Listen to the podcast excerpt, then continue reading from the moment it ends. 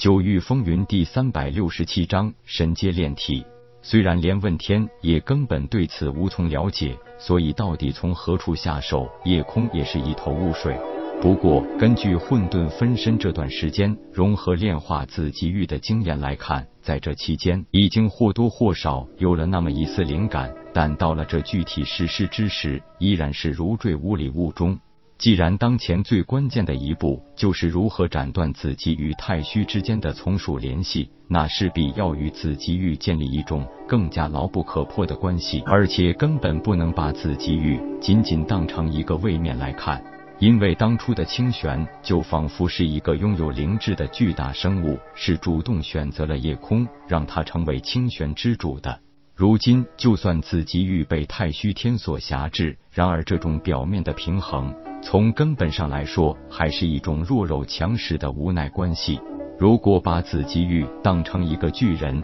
能够和他建立最亲密的信任关系，同时可以让他感受到更安全，甚至未来更有发展，也许可以让他主动选择自己。想法看起来有些天真可笑，不过这总算是一个方法。既然想到这点，那也就只好从这个方向去努力一下了。躲在南部海域深处，完全摒弃了所有的对外感知，不去进行任何多余的作为，就这么静静的去感知和接近自己域。时间在慢慢流逝，但任何的时间流逝，此刻对于夜空来说已经没有意义。然而，就在这神识空灵状态下，他发现此刻的神识之力并没有因为分成两个分身而失去最初的功能，他依然可以一心三用。那是不是说明他这个本体依然可以再次三分神识，而再次造出两具分身呢？一个念头立即得到远在亿万里之外的两具分身的回应，两具分身竟然不具备这三分神识的能力，别说一心三用，就连一心二用都做不到。虽然他们的神识之力几乎与本体一样强大，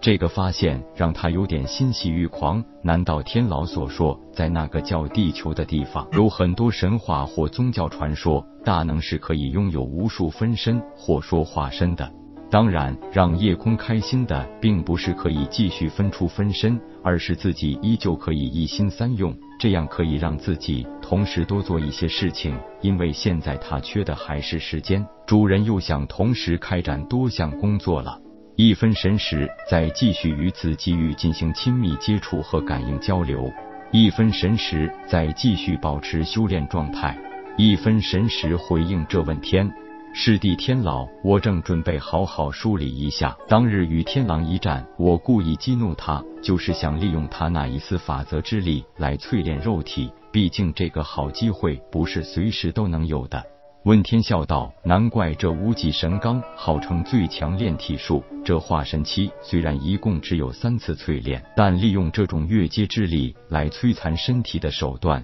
的确够疯狂，也够变态。”夜空苦笑道：“别人每个阶段一次就好，可是我就必须分别接受四个属性强者的摧残，才能算是真正完成一个阶段。天狼属于风属性，而明熙属于水属性，所以我还要让明熙再对我来一次归真境法则之力的摧残。”问天道：“封天鼎已经彻底复原，但由于主人境界只达到了五阶，所以勉强可以利用第六阶力量。”也就是这种淬炼肉体的能量，可以用封天鼎来提供，只要主人准备好足够的玄石就好了。这个我明白，不过有明熙在，我自然不想错过一次实战的历练了。问天笑道：“当日明明可以让明熙对付那个天狼，你非要利用人家的力量来炼体，如果说出去，恐怕会惊掉一地的下巴，因为也只有你这种妖孽才会这么做吧。”呵呵，天老就不要说笑了。现在反正感应紫极域的工作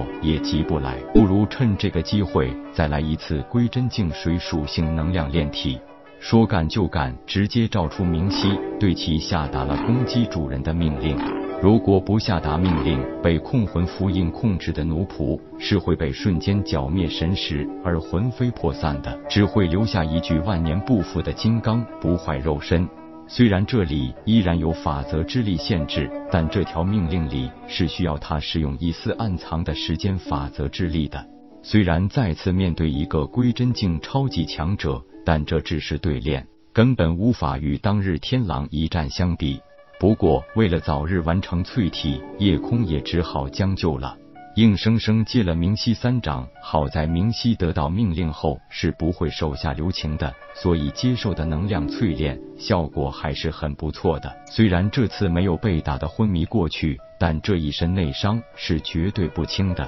无极神钢炼体术的变态之处也再次体现出来，别人根本无法自行痊愈的法则之力伤势，竟然经过九天的吸收淬炼，彻底成了强化他肉体的能量来源。打铁要趁热，交给封天鼎足够的玄石，再利用封天鼎的手段进行第三次淬炼。第三次淬炼直接选择了破天斧之威，因为这个属于雷属性。抵挡三斧后，夜空全身几乎没有一处完好无损的皮肤，直接被破天之威弄得遍体鳞伤，成了一个血人。虽然经过了风与水两种能量的淬炼。但封天顶发挥出来的雷属性能量，的确称得上四属性中最强的攻击之力，能受的巨大的痛苦，自然也会得到巨大的收获。还要继续吗？九天后，问天笑着问道。继续，最后一次火属性，只要经过这四次淬炼后，再遇到归真境初期强者，就算不能取胜，最少也可以保证自己不受到伤害。变态的功法遇上变态的人，绝对可以创造一段变态的辉煌。这一次，问天直接催动封天顶，并没有使用什么攻击手段，而是漫天的大火将夜空笼罩在内。当然，这不是关键，最厉害的地方在于，这场大火是拥有归真境初期实力的。当然，包括前两次在内，夜空一直是在封天顶内部空间进行淬炼的。因为这里是不受空间法则之力限制的，拥有时间法则之力的火焰，直接让大火没有了任何提前的感应，而且也没有了冷却的过程。除了瞬移，几乎没有第二条路可以躲避这种火焰的烧灼。而为了炼体，又是不能躲闪的，只能硬着头皮去承受。夜空自己都可以清晰的闻到那阵阵的焦糊烤肉味道。本章结束，各位朋友，动动你发财的小手，为倾城点赞、订阅、分享，您的鼓励是我坚持下去的动力。